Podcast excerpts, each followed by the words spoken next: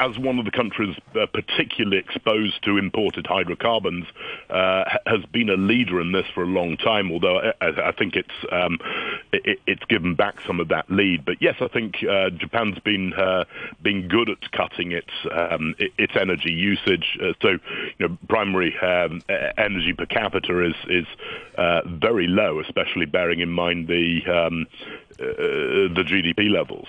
So, is this nuclear theme? Is it a good investment theme?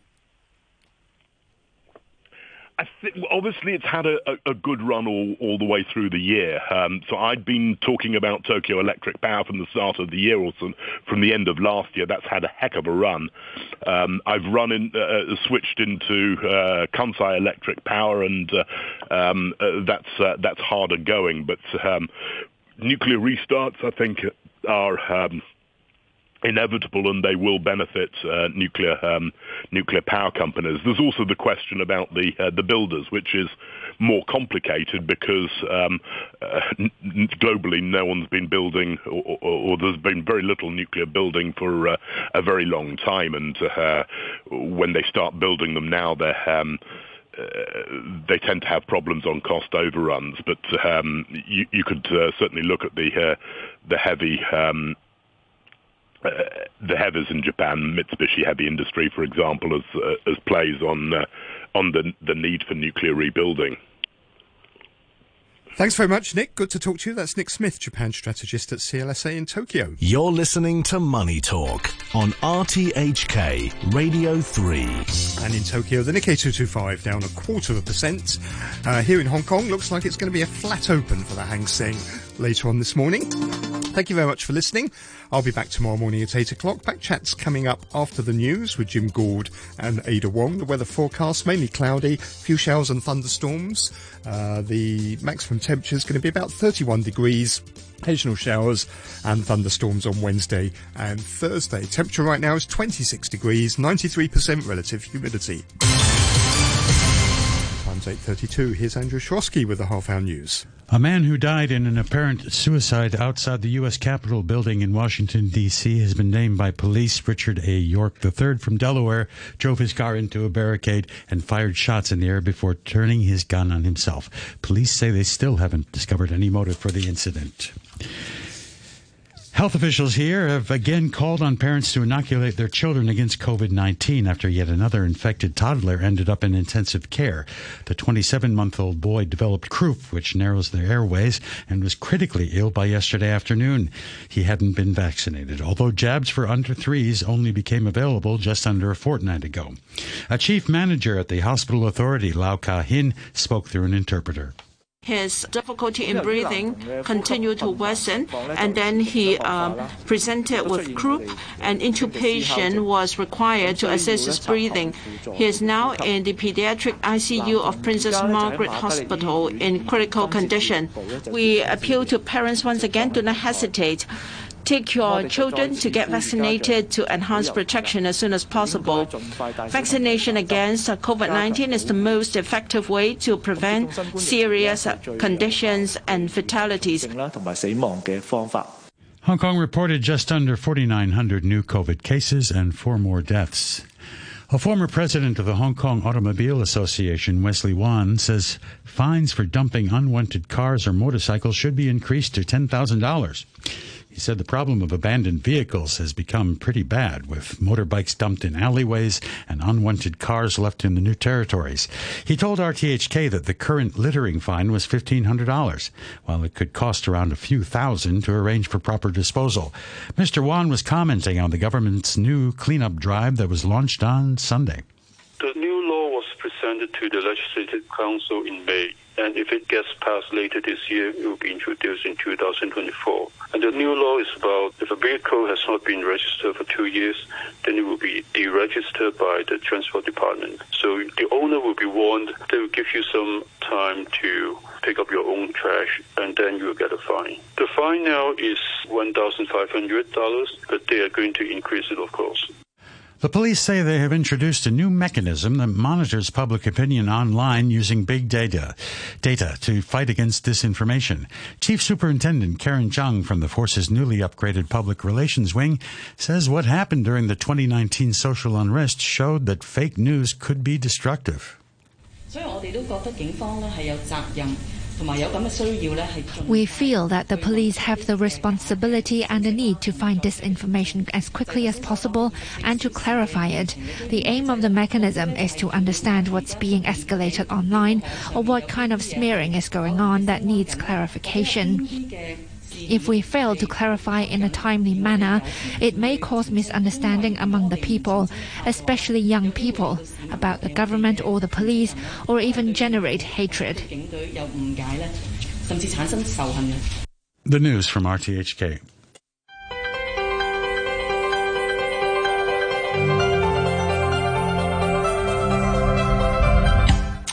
Good morning and welcome to Backchat. I'm Jim Gould, and your co-host today is James Ockenden. Good morning, James. Good morning, Jim.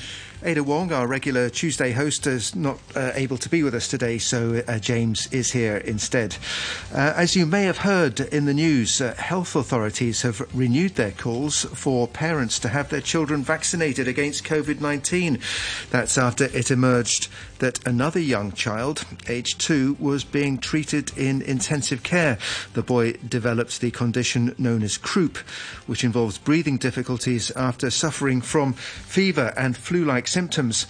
Latest figures show that about 3.7% of children aged from six months to under three years old have received a COVID injection since it became available to the age group on August the 4th.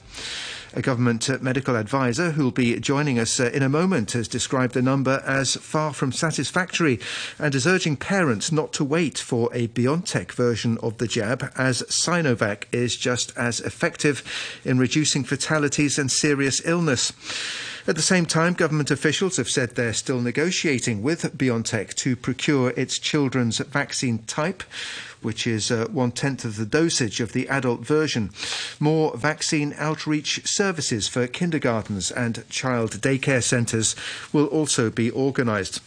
After nine o'clock this morning, uh, we'll look at the issue of subdivided units in industrial buildings after the Society for Community Organisation estimated that about 12,000 households are occupying such spaces. Let us know what you think. You can leave a message on our Facebook page, Backchat on RTHK Radio 3, email us at backchat at rthk.hk, or give us a call on 233 88 266. And we're pleased now to welcome on the line Professor Lau Yu Lung, the chairman of the Scientific Committee on Vaccine Preventable Diseases. Uh, good morning to you. Good morning, Jim. James. Thanks, for, thanks very much uh, for joining us, uh, Professor Lau. So, uh, just looking at the latest vaccination figures, uh, as I said in the intro, uh, so about 3.7% of uh, children in this age group have now had the jab. That was quite a big jump from the previous day's figure, which was around 2.8%. So, do you think that might be a result of the uh, publicity surrounding the latest case of this uh, two year old boy being uh, admitted to intensive care? Yeah, it's uh, possible, mm. Jim. Um, what I'm really thinking is um, what, what, what should aim uh, in terms of vaccinating this uh, very delicate um, age bracket that is six months to three years old. I, I, am fully aware of the worry and the concern of parents of such young children because they uh, receive a, a, lot of sort of information that might be at times contradictory. So I see my my own position is try to inform the public through you and many other um, soft press, obviously, uh, the latest and what we know that the factual uh, sort of benefits of receiving uh, the vaccine. And obviously, I've learned about this case uh, yesterday morning, uh, even before the 4:30, and I really connected with all the reporters that I've got in my WhatsApp uh, group mm. and alerted all the parents, hopefully through the press, so that since yesterday, children of this age bracket would be able to get the vaccination in what we call the MCH, that is the maternal child health uh, clinic. Uh, some of the sort of listeners of your program might not realize that it's the government outlet to check the baby's development and to offer all the free of charge uh, vaccination that is included in the government vaccination Right, the, program. these are the MCH that you go to after you've had a baby Yeah, for regular jabs right. and stuff. So right, it's right. uh, so convenient. Can you don't just need to have turn up there then? Booking. Yeah, you don't need to have any booking. Right, right. Uh, you just uh, nod your head and then you'll get the vaccination. And that is uh, the way uh, to go. Uh, in fact, in a lot of you know other um, sort of countries and regions like uh, the UK and, and so on have all, always stressed that there's the opportunity not to be lost. And one of the opportunities is when a baby or a child, a young child in this category, are going for a health check, and then they will be offered the vaccination, and, and that is what exactly what the government is hoping to achieve through the MCHC, uh, because that would reach a large segment of the children. Um, because I think nearly 70 or 80 or even sometimes during a period of time, 90% of the children of that age bracket actually would go to MCHC for their vaccination. That's right, yeah. So that is uh, one way to get easy access. But of course, easy access is one, and the other factor is the parents uh, would accept the, vaccines. You know, so vaccine acceptance, uh, in fact, is an extremely serious business because a, a lot of the countries and regions have very low coverage uh, for this age uh, bracket, even though they've got access uh, to vaccination. Uh, so my task uh, is to explain if you don't get vaccination, what would uh, happen. And of course, over the weekend, you know, the, previously the five years old girl who's had this terrible encephalitis, which is so terrible it actually destroyed most of the the brain function and need to be in ICU. And then uh, suddenly yesterday, oh my God, another one uh, within a few days uh, admitted to ICU because of the other condition. And you've already explained there's a croup. Uh, so ba- basically, the air tubes of babies are very tiny, and any inflammation would swells up the mucosa. That is the lining of the inside lining of the airway and making the air passage very difficult. And, it- and you can imagine if the air passage is small, a small baby hasn't got a lot of muscles, and, and therefore they need to pump very hard. Um, and usually the baby's airway is also very soft, very pliable, so they cannot stand up. So when they breathe in and breathe out, especially when they breathe in, then the airway will collapse inward and making the obstruction even worse and resulting in a, a sound what we call stridor, and I could mimic it for you. So you, you could hear I, I, I was breathing in, and I deliberately used my neck muscle to compress the airway, and then resulting in that sound called stridor, and that is the classical sort of signs of obstruction. Uh, when you breathe in, when a baby breathes in, the airway collapse, but because the diameter is so small, and then and then even smaller after the inflammation, and then they result in that narrow passage, and they cannot get enough oxygen uh, to the lung and then to the blood, and then they become uh, confused and they become very weak, um, and then finally they need to go to hospital, need the oxygen, need a lot of medicines to damp down the inflammation, and finally all that fail, then uh, there's no choice. You have to get the baby uh, to the ICU and put a tube down. Yeah. What are the and so that prospects for those? obstruction. What are the, what are the prospects for those babies uh, and, and toddlers uh, in ICU right now? Do you think that they'll pull through? Um, uh, for the f- five years old, the, the, the outlook is extremely um, sort of guarded, extremely poor, I would say, uh, because all the imaging that they've done, um, and I've been told, um, there's a, a large areas already got got destroyed. That, that's what it called ne- necrotic. It's, it's it's so nasty. It's, it's horrible, what we yeah. call the acute necrotizing encephalitis. Necrotizing means all the brain tissues necrose. Necrose is, is medical term. What it means, it, it's all broken down by inflammation, by disease, uh, and, and, and so on. And as far as I could get from the MRI report, it, it, it just um, made me so sad. And so, uh, in a way, although the child is still quote unquote uh, critically stable or ill uh, in ICU, uh, even if if she through, so she will have a lot of residual damage. Uh, you need a lot of rehabilitation, and whether she can fully recover is a big question mark. I'm so sorry to to say uh, such details um, in the air. You know, I mean, if the parents are listening to your Yeah. program, their heart will be further broken. You know, Yeah. of course, I'm quite sure the the pediatrician in charge already briefed them about the dire uh, situation. But I, I feel this is my responsibility to, to to inform the public through your program and through many other radio programs. Um, uh, the, the true facts and, and, and then let the parents to decide. Yeah. Now we've been. O- Yeah. Sorry. So is there, I mean, there, there is still a long way to go, though. Isn't there? I mean, uh, at the moment, something like 3,880 uh, doses in total have been uh, given to this uh, uh, young child age group. But there must be, I guess, there must be around about 100,000 in that in that age bracket. Um, uh, am I correct there? And uh, Yes, uh, you are correct, yeah, James. Uh, The total pop uh, of that age category is 123,000. Right. right. And so um, I'm thinking, uh, although it's uh, the, the rate's gone up a wee bit, and I was uh, sort of really checking the numbers, and now I think um, yesterday I think I got 400 uh, children of this age category got vaccinated. If we could, through our sort of concerted efforts, to explain to parents about the benefits uh, of vaccination, um, uh, hopefully if we could get the daily number to 600 or even to 800, then we might reach that critical 50 or 60 percent uh, by end of this um, year. Uh, because in a lot of social science research, when you get the numbers up to say about 25, 30, 40 percent, and then you get a, a tipping point, what we call. And that tipping point uh, will suddenly give out a very loud message uh, to all all the parents. Oh my God, you know, one in four, oh my goodness, one in three got vaccinated. Okay, maybe I should go. Once you reach uh, uh, one half, then it, it's it's really a tipping point. So I think becoming the majority has got vaccinated, and then people will just follow.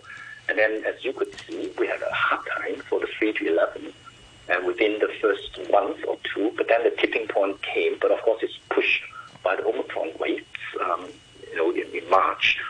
So I'm thinking it might assume a S shape. So initially it's very slow, and then we just keep prod on and make sure we got good access for everyone, and all the doctors should explain, uh, you know, the, the facts as well as the, all the benefits or even whatever risk involved, um, and then let the parents choose, and then we just keep prod on, and we, we don't give up. So by September, then we might reach the tipping point. Who knows? Or maybe end of September, we reach the tipping point. Uh, so just before autumn and winter, we've got this tipping point, and then it will just shoot up uh, to 40 or 50 or even 60 percent. So that that is my hope, and that is my whatever I personally set target, I suppose. So that's why I've been talking to radio and TV non-stop since yesterday Yeah. morning. Yes, sure. Is I, it- I, I, so, so, sorry, James. Uh, just uh, ask quickly: Are, you- are you still observing um, um, vaccine hesitancy among some adults? What, what is what is the reason for the for the relatively low uptake at the moment? Uh, I think the adults, uh, in terms of working age group, they're, they're pretty good. Um, I think we're, we should be reasonably proud um, if you look around the global figures. That the one age bracket that makes my heart still ache is the 80 plus or the 70 plus.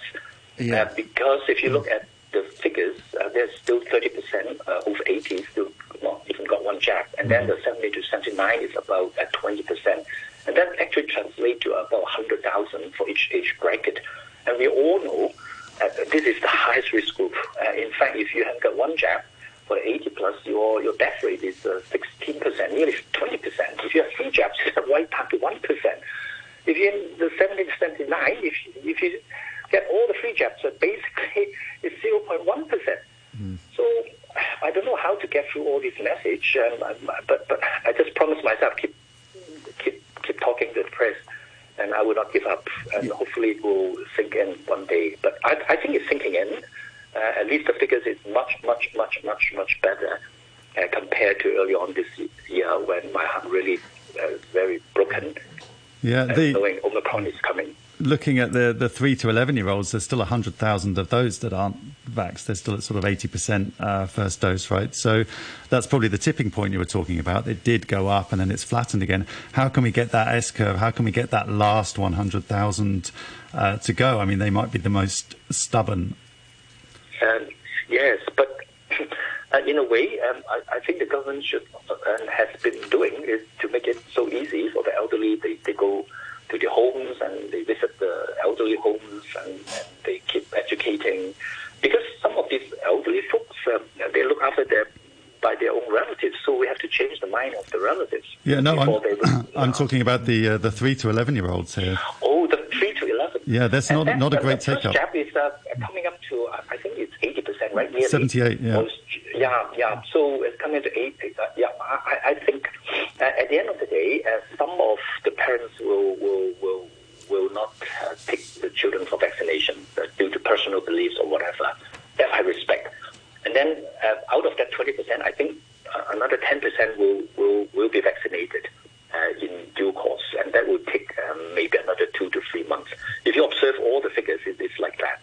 Yeah. Um, it's like an S. Uh, you have a very slow, uh, and then you've got a tipping point. It will go up, and it will flatten out again. And then the last mile is uh, what I call the most difficult. Uh, I I can't. If we get to ninety percent or ninety whatever percent, we already have done our best. Right. Have done our best, and then we have to respect the, whatever the the ten percent because uh, that's how a, a society should should behave. We respect uh, all sorts of you know uh, you know choices as long as it's it's not harming other people. But uh, of course, in this case, uh, for the children, they do not have a choice. It's the parents. Uh, so it's, it's getting very difficult to sort out um, what is free choice uh, Yeah. uh, in, in such you know um, context. Right, and now we have to have uh, to get to school. We have to have a vaccination record for all of the MMR and, and the measles and whatnot. Um, do you think there's a case that there might be a, a, such a requirement with a COVID vaccine in the in the very near future? And in Hong Kong, we do not actually require children to have full vaccination record to attend school. Um, in um, in United States, uh, that is the regulation.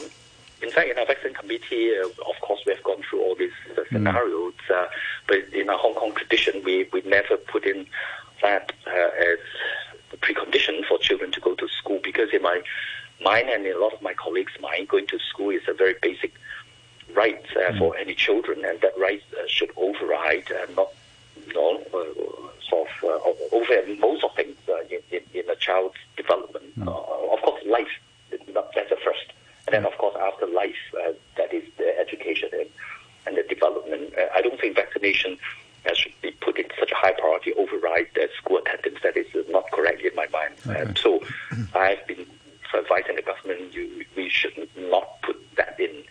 Um, yeah. Uh, just going back to the uh, to the very young age group, uh, uh, the under under the age of three. Uh, uh, at the moment, um, the uh, Sinovac shot is available. Um, do you have any information about the BioNTech uh, shot? Because uh, uh, that presumably will uh, be available sometime soon.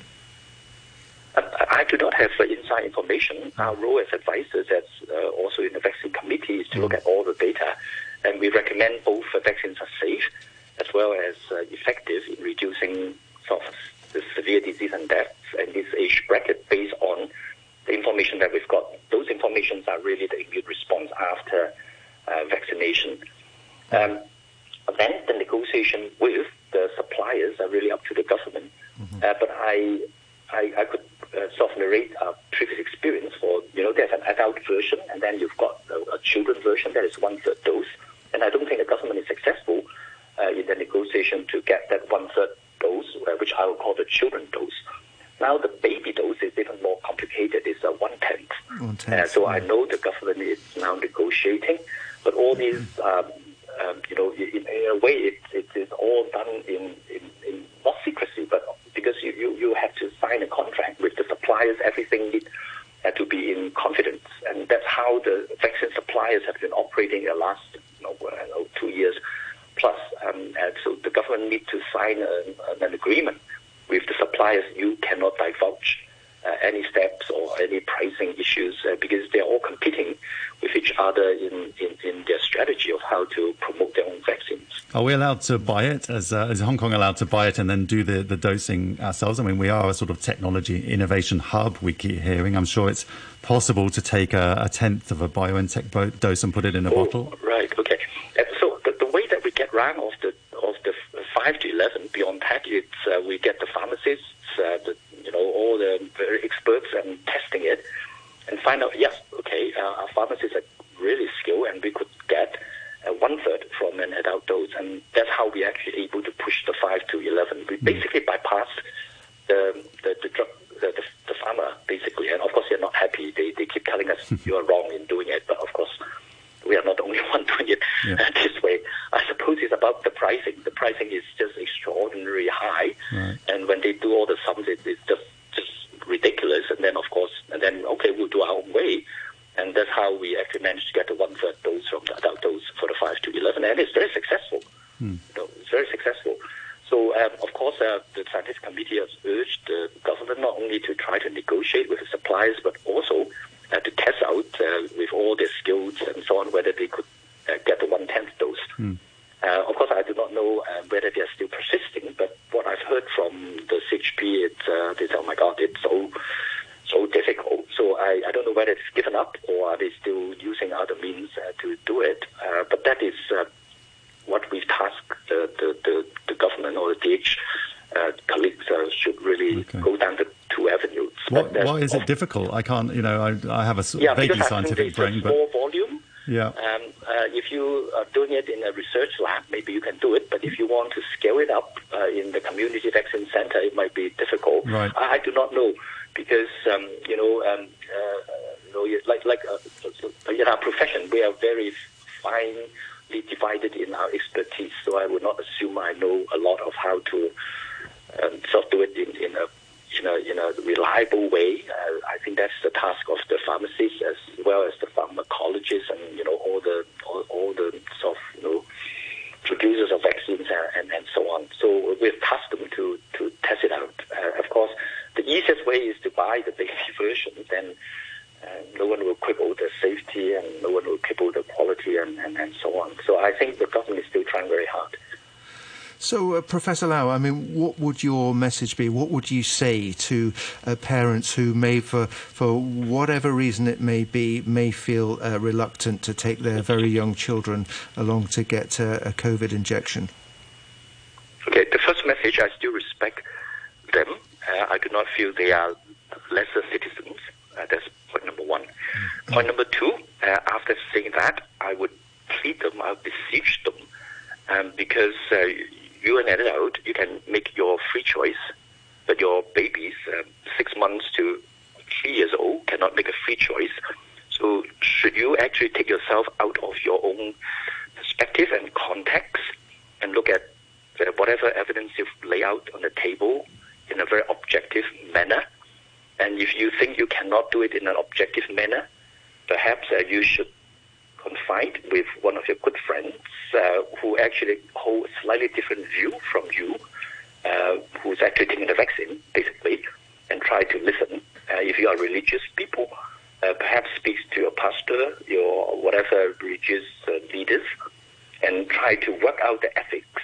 Um, uh, if you uh, sort of uh, still insist not to get your child being vaccinated, then you, you should really go through that exercise. If you have gone through that exercise and you still make that decision, uh, of course, I've got nothing else uh, to offer because I, I do not feel I, I, I would go down the step of compelling uh, parents to have their children vaccinated. That is uh, beyond me. Yeah, no, I, I did meet an anti-vaxxer last week, and it was very difficult because uh, there's no there's no getting through. The, the, they're sort of hardened to the arguments that you know this uh, the sort of China is bad and BioNTech is made in China, which is not correct. But you know, even their wrong beliefs they're sticking to, and I think by this stage, at two years in, it's very hard to, to change minds. So, do you think we're just kind of stuck with those the, the anti-vax views now?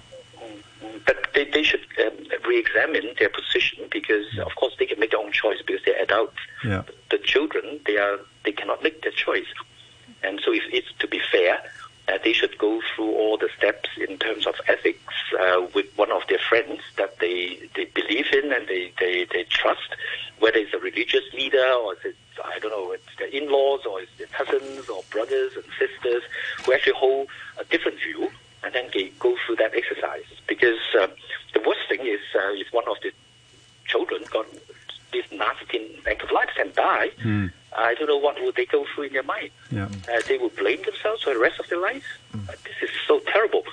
Uh, so if they've gone through that and they still did not make that decision, at, at least they've done their homework. Um, and then and they said, so be it. Yeah.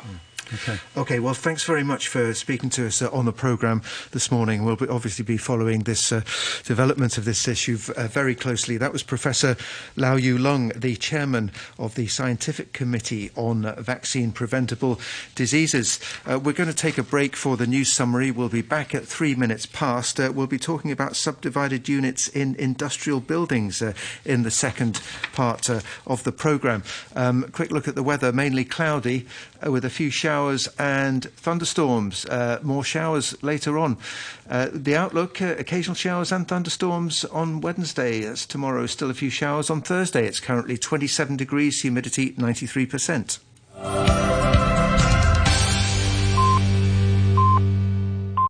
You're listening to the news on RTHK.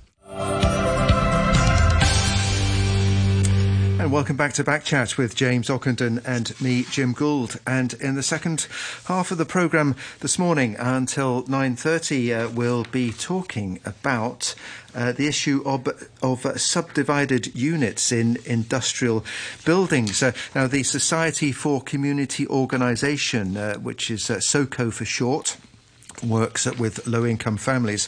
It's uh, suggesting that the government suspends removal orders for industrial buildings where there's no safety risk uh, because it reckons there are about 12,000 households are renting uh, such spaces uh, to live in. And that, of course, is uh, not strictly legal. Anyway, we'll be going into this in uh, greater depth. Uh, if you want to join in the conversation, you can leave a message on our Facebook page, Backchat on RTHK Radio 3.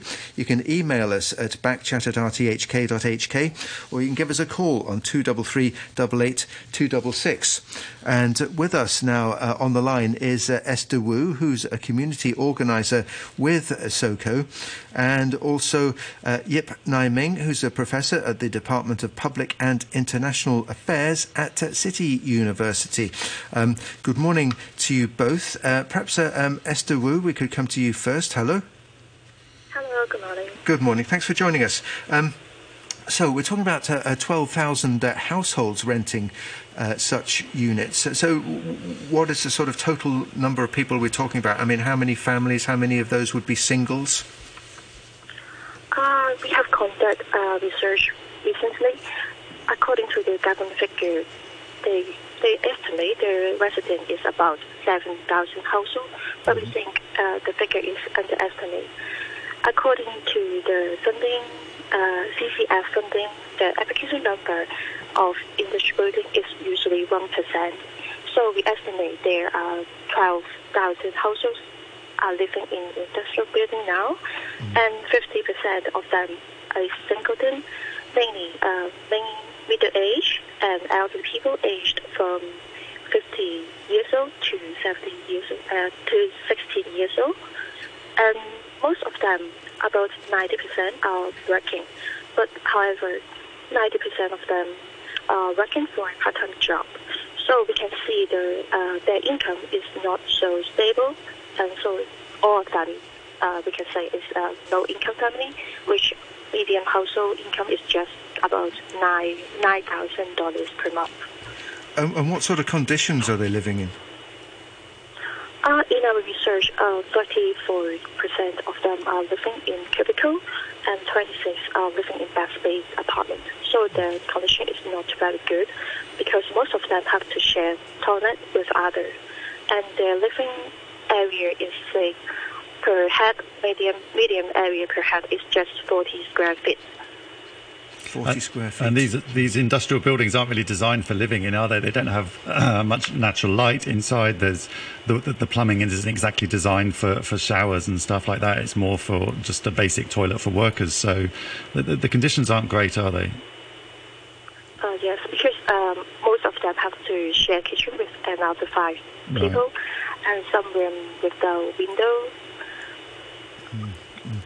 That that number, twelve thousand, it's a big jump on what the government's estimate of seven thousand. So, do, why do you think the government is underestimating this, or, or how is the how do the two uh, calculations differ?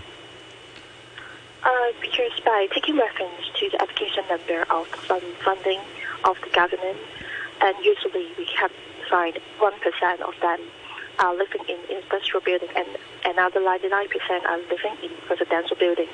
So uh, as the government figures now, uh, they have estimated about 127,000 people living in, in adequate housing.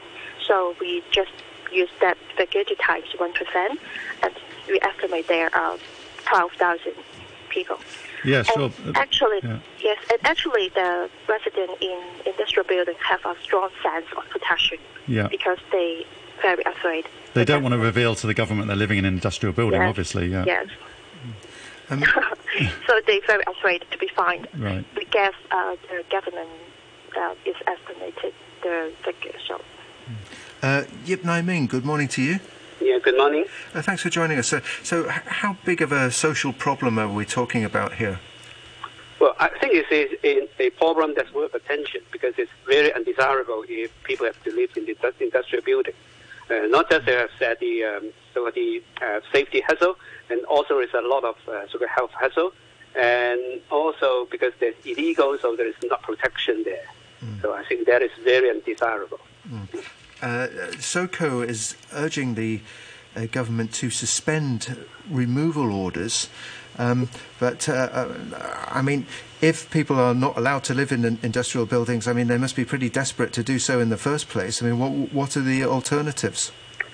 Well, I think there is little alternative we have because I, I, I believe, in fact, the government have already very softly relaxing the remo- removal order because of the, the need for so-called resettlement of those uh, who live in the uh, industrial building. So I think there's also a dilemma for the government. But I would not suggest the government publicly to announce a official relaxation of this removal order because that may be sending a wrong signal to those to landlords who who believe that it is safe to set up a sort divided unit in industrial building to make a bigger profit.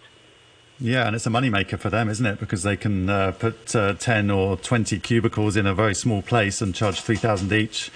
Uh, it's obviously it's obviously quite a money spinner. So why the government did do quite a lot of work on this in sort of uh, CY Leung's reign, uh, and then it all kind of dried up in Carrie Lam's administration. Is that because was that a softer touch, or was that because of things like you know Teresa Cheng's unauthorized building works? They didn't want to highlight the issues of uh, of unauthorized building works. I think there are multiple causes of that. I mean, one is because of the need for resettlement. So if there's no proper policy for resettlement, and that will trigger some uneasiness of those who, who live in the subdivided unit. And the other, I would also say, is the, manpower constraint of the government because you need a lot of manpower because you inspecting those um, illegal residential units in residential in, in industrial building is a very time consuming job. Well, I mean that's their, that is their job, though, isn't it? I mean, they, they they will go and inspect and find nothing often, but when there are cubicle homes there, they will look the other way. That's that seems to be the reports that are coming out. Uh, not necessarily so, because uh, industrial building, in fact, come into different forms. So it is very different, in fact, to detect whether you have the, the um, uh, residential building, uh, residential unit within the industrial building. And also, I would say that the uh, security guards who guard the main door, main entrance of the industrial building, they must be instructed to detect any of these abnormal people who go into the building, and they will alert the residents, perhaps. So it is it's quite difficult. Uh, are there any penalties for landlords who uh, operate these t- kind of premises? I think so. I think so. Uh, and penalty in, in, in terms of fine because mm. they are violating the land grant. Mm. Yeah. But there's, there's only been a handful of prosecutions, mm. hasn't there? I think there were some in 2015, 2016. Is Not that, that many because yeah. uh, because the, the, the action in removing those uh, illegal buildings in industrial in industrial buildings are not that frequent. Yeah. Going back to, to Esther, I mean, I know there's uh, there's some illegal made hostels, in fact, quite a few in commercial buildings and industrial buildings, and these are pretty nasty places. And uh, I've heard stories of fire alarms going off, and then the people are actually the, the maids living in these hostels are afraid to come out because they'll be detected. Uh, do do you think they have gone under the radar completely? They're not presumably even counted in your twelve thousand families living in these sort of uh, cage homes or industrial sites. Uh, actually, from our observation, we find there uh, is usually some sprinkler system and uh, the fire alarm in the new industrial building. Compared to some old building, resident, old residential building, we think uh, maybe living in industrial building is more safer than living in the uh, old building in old district. And actually, our residents. Um, most of them, about 80%, think living in industrial building, they do not find any safety problem. But um, mostly, most likely, they will have some uh, mental, uh, feeling mental stressful because they always afraid to be evicted by the government or the landlord. Uh, but actually, they they find living in industrial building is quite safe.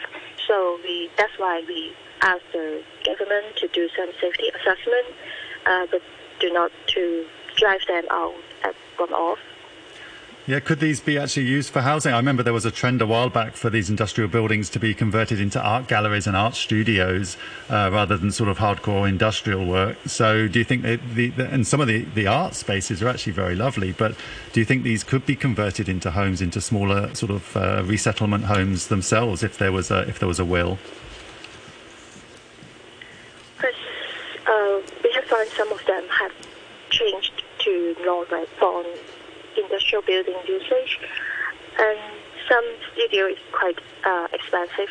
And when we find the resident in the industrial building, uh, some of them have rent uh, and quite quite uh, living in a room in industrial building is renovated into studio, and with some very decent. It's uh, a more decent place compared to the residential building. Okay, I have a couple of emails here from listeners. Uh, this one from Hugh says, uh, uh, No matter how you approach it, it is so depressing that in such a rich city, some of us must raise families in substandard living conditions. It must be given top priority if Hong Kong is to raise its head high. And this from James says, uh, Not strictly legal, but an immediate solution to housing issues. Uh, the cost of uh, upgrading fire and safety issues uh, should not take as long as uh, landfill and new developments, which will take probably 20 years. Uh, this is a crazy discussion that has been going on for decades. Can anyone explain why?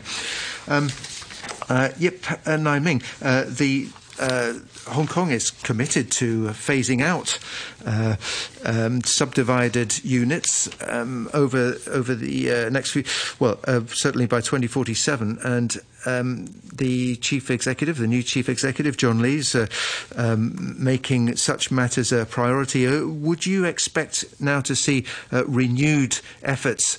to tackle uh, this uh, long standing, ongoing issue of substandard housing? Well, I think there's a good intention, but uh, technically it's very difficult because there's already a chronic problem that linked in Hong Kong for decades. So there's no quick solution. So all solutions involving land and building new housing uh, takes not years but decades to complete. So I would say that such good intention need to, to coincide with very great, big efforts that put into that. So I don't think the government is determined to do this at least in the in the next next few years in the short time. Are there any short-term measures do you think that could uh, easily be done now? Uh, there may be one possible solution. Uh, for instance, we can extend the rent uh, allowance coverage that is offered to the uh, public housing applicants who are living in uh, who's now living in the subdivided unit. If that can cover those not in the public housing application list, and that may help some of those residents in the industrial building to sort of bridge the gap between their affordability in their affordability so that they can afford at least a normal quote unquote subdivided unit, but not to resort uh, to industrial building for the solution. Right. What about using the uh, the community isolation facilities? That was something that was mooted uh, recently. There's a lot of space there, a lot of uh, sort of housing, so to speak, for sort of transitional housing at least. Well, I mean, that's also a, a, on, on the agenda of, of so-called uh, um, putting those uh, uh, the, the those housing into into um, uh, trans- transitional housing, but because of the, the location of those facilities, even if you turn it into transitional housing, it may not be that convenient for the residents. So that is the problem. So why the, the progress is is not that smooth. Right. Um, Esther Wu, I mean, most of us live in relative comfort. Uh, probably um, many of our listeners have uh, never even seen such a, place as we're describing. Um, you know, a housing unit in an industrial unit in an industrial building. Uh, can you uh, uh, give us a few examples? Can you tell us a few stories about uh, about the people that you spoke to during your survey about um, you know what life is like for them living in such places? Um, maybe I have this example. Uh, I have a family is a four four people family, Yeah. and the husband is living in industrial building. And but at the very beginning, they live with he lived with his wife and two daughters together in industrial building. But um, because uh, living in industrial building is quite uh, dangerous and dangerous, and he think it's not good for her his daughter, and so he he rent a residential subdivided unit for her his wife and two daughters, and they are now living separately, and they have to afford two rent uh, one from industrial building and another one from the residential subdivided unit, but. Um, there is no way out because he just a driver who can only earn about 1,000, uh, 10,000 per month. And so, uh, 10,000 to, to uh, per 12,000, I guess, per month. So it is hard for him to uh, rent a whole flat for his whole family. But however, uh, he has queuing for the public housing for about six years already. But uh, he is now uh, still waiting, and I guess maybe he his family have to wait about four more years to be rehousing. So if he's paying, uh, what would you say, uh, ten thousand a month in rent? Uh, sorry, he's- he's earning ten thousand a month. What what is he what is he paying for those uh, two units? Uh, 10,000 is uh, his house, household income. Right. Yeah. Yeah, in under under COVID nineteen because he is he is a driver. Right. But his And rent is what must be five, six It's not very stable, Right. and the rent now is uh, about seven thousand. Right. Who are the landlords here? Who are the people that are? Is it like one big company owning all of these, or are these individual owners of industrial units that are just letting them out on the sort of like chancing it? Uh, for his case, his landlord is just a private landlord who owns a flat on the rooftop of the industrial building. So w- what sort of uh, solutions would you suggest? Would you recommend uh, to help these people out? Uh, we hope the government can give them some relocation allowance to pay for the removal expenses.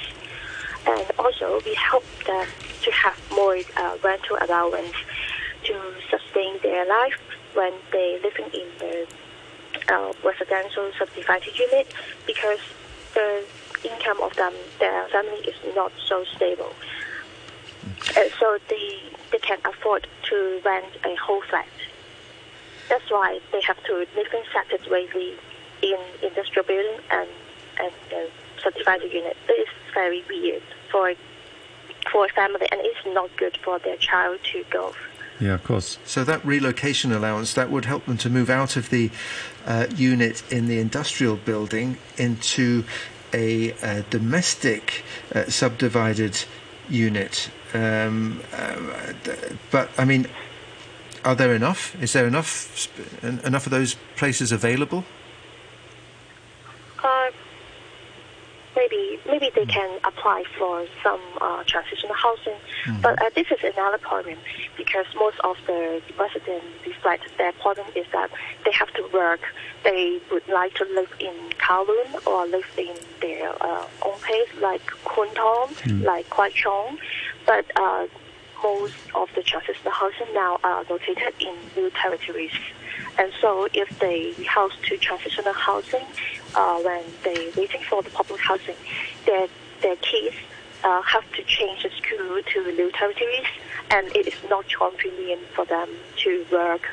So uh, I think most important and most useful way is to increase the supply of uh, public housing and let the family can can waiting just three years and can have uh, public housing. But the, but the public housing plans, um, most of those are going to be built up in the new territories in the northern metropolis anyway, right? So they're going to have to, if people want public housing, they're probably going to have to be in that location. Do you think these people are, you know, if, if you if you want that, you will have to accept that, and maybe just improve the transport links to Kowloon?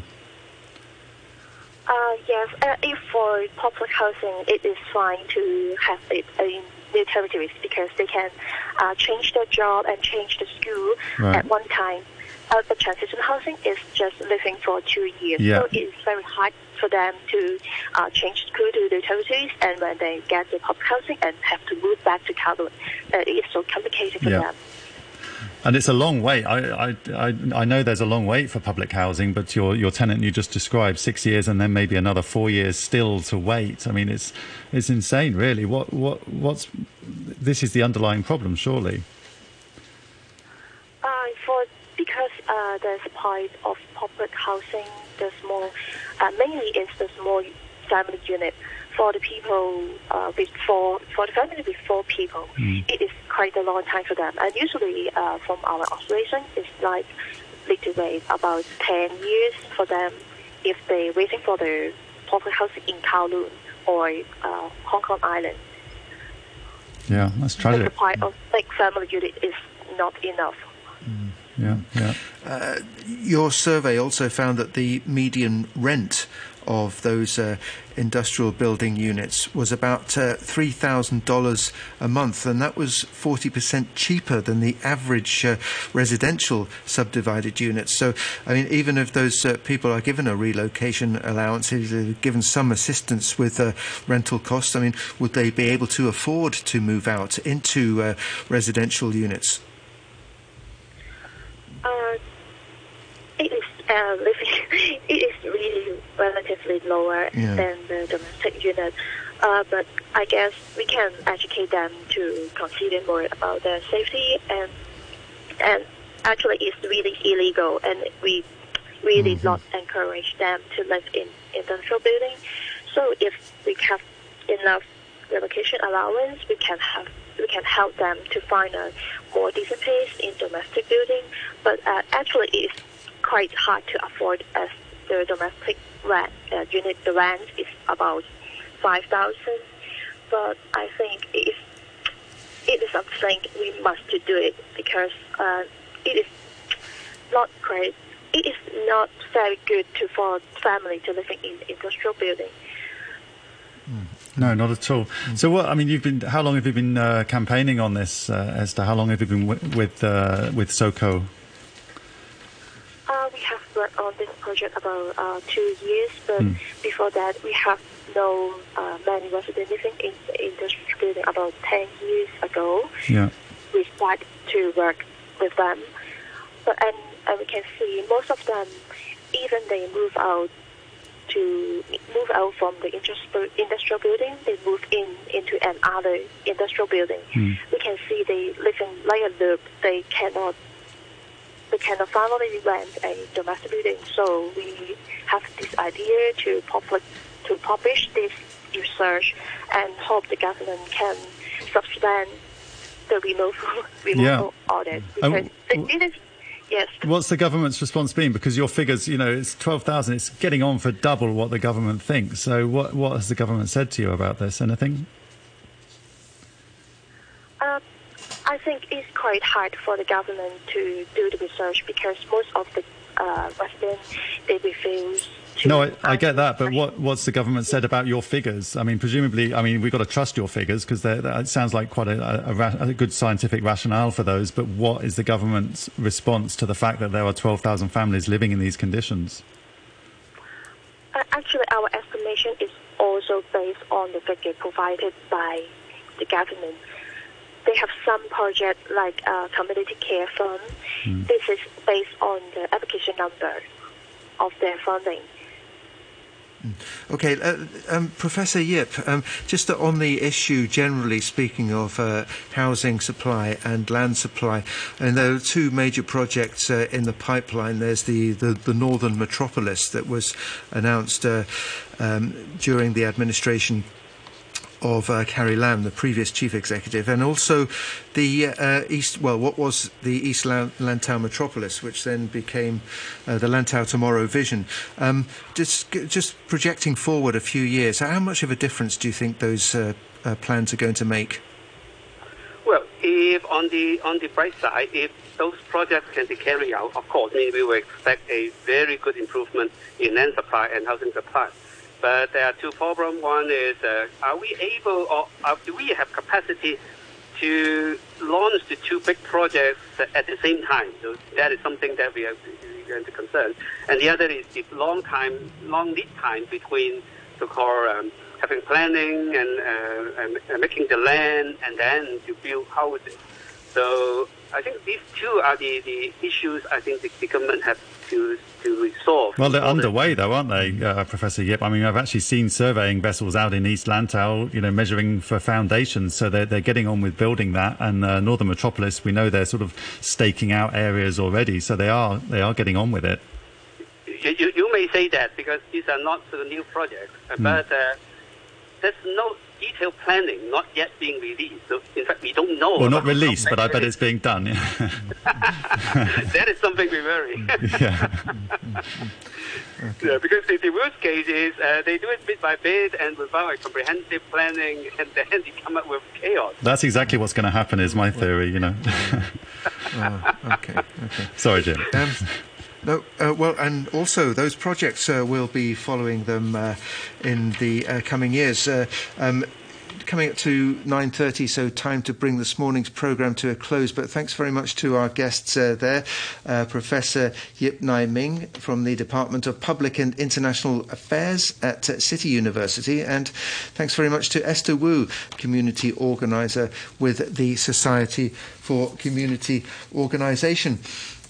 Um, email here from uh, Guy. Oh, just points out uh, with a link to a, a BBC news uh, site about a, um, a story that uh, they had this morning about uh, the UK being the first country to approve a dual strain uh, vaccine against COVID 19. Um, COVID, another of our regular discussion issues. Um, thanks very much to everybody who wrote in, and thank you to our listeners, and thanks very much uh, to you, James, for being this morning's co-host. Thanks, Jim. Let's keep shining a light on this uh, illegal building stuff. Uh, absolutely, yeah. and uh, a look at the weather before we go to the news summary and morning brew. It's going to be mainly cloudy uh, with a few showers and thunderstorms. Uh, top temperature around 31 degrees. Light winds becoming moderate easterlies later. The outlook occasional showers and thunderstorms tomorrow and still a few showers on Thursday. It's currently 27 degrees. Humidity is at 88%. Stability is the cornerstone of development.